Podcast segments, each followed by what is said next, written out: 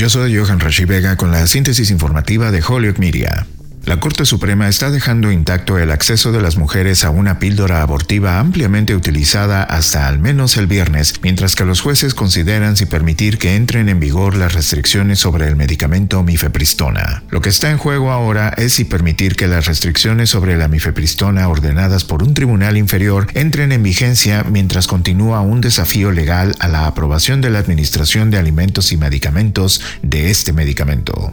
En un principio, los jueces se dieron a sí mismos una fecha límite para el miércoles por la noche en un caso de rápida evolución en Texas en el que los opositores al aborto buscan revocar la aprobación de la mifepristona por parte de la FDA, que se usa en el método de aborto más común en los Estados Unidos. Pero el miércoles por la tarde, el juez Samuel Alito emitió una orden de una oración que le dio más tiempo a la corte e indicó que espera actuar el viernes por la noche. Alito, el juez a cargo de manejar las apelaciones de Emergencia de Texas no dio ninguna explicación. Los jueces tienen previsto reunirse para una conferencia privada el viernes donde podrían hablar sobre el tema. El tiempo adicional podría ser parte de un esfuerzo por redactar una orden que tenga un amplio apoyo entre los jueces.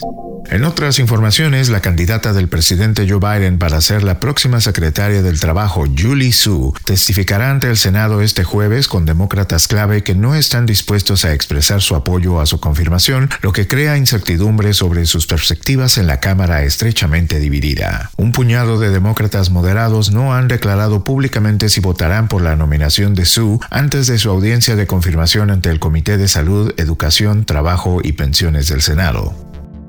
Yo soy Johan Rashi Vega y esta fue la síntesis informativa de Holyoke Media a través de WHMP.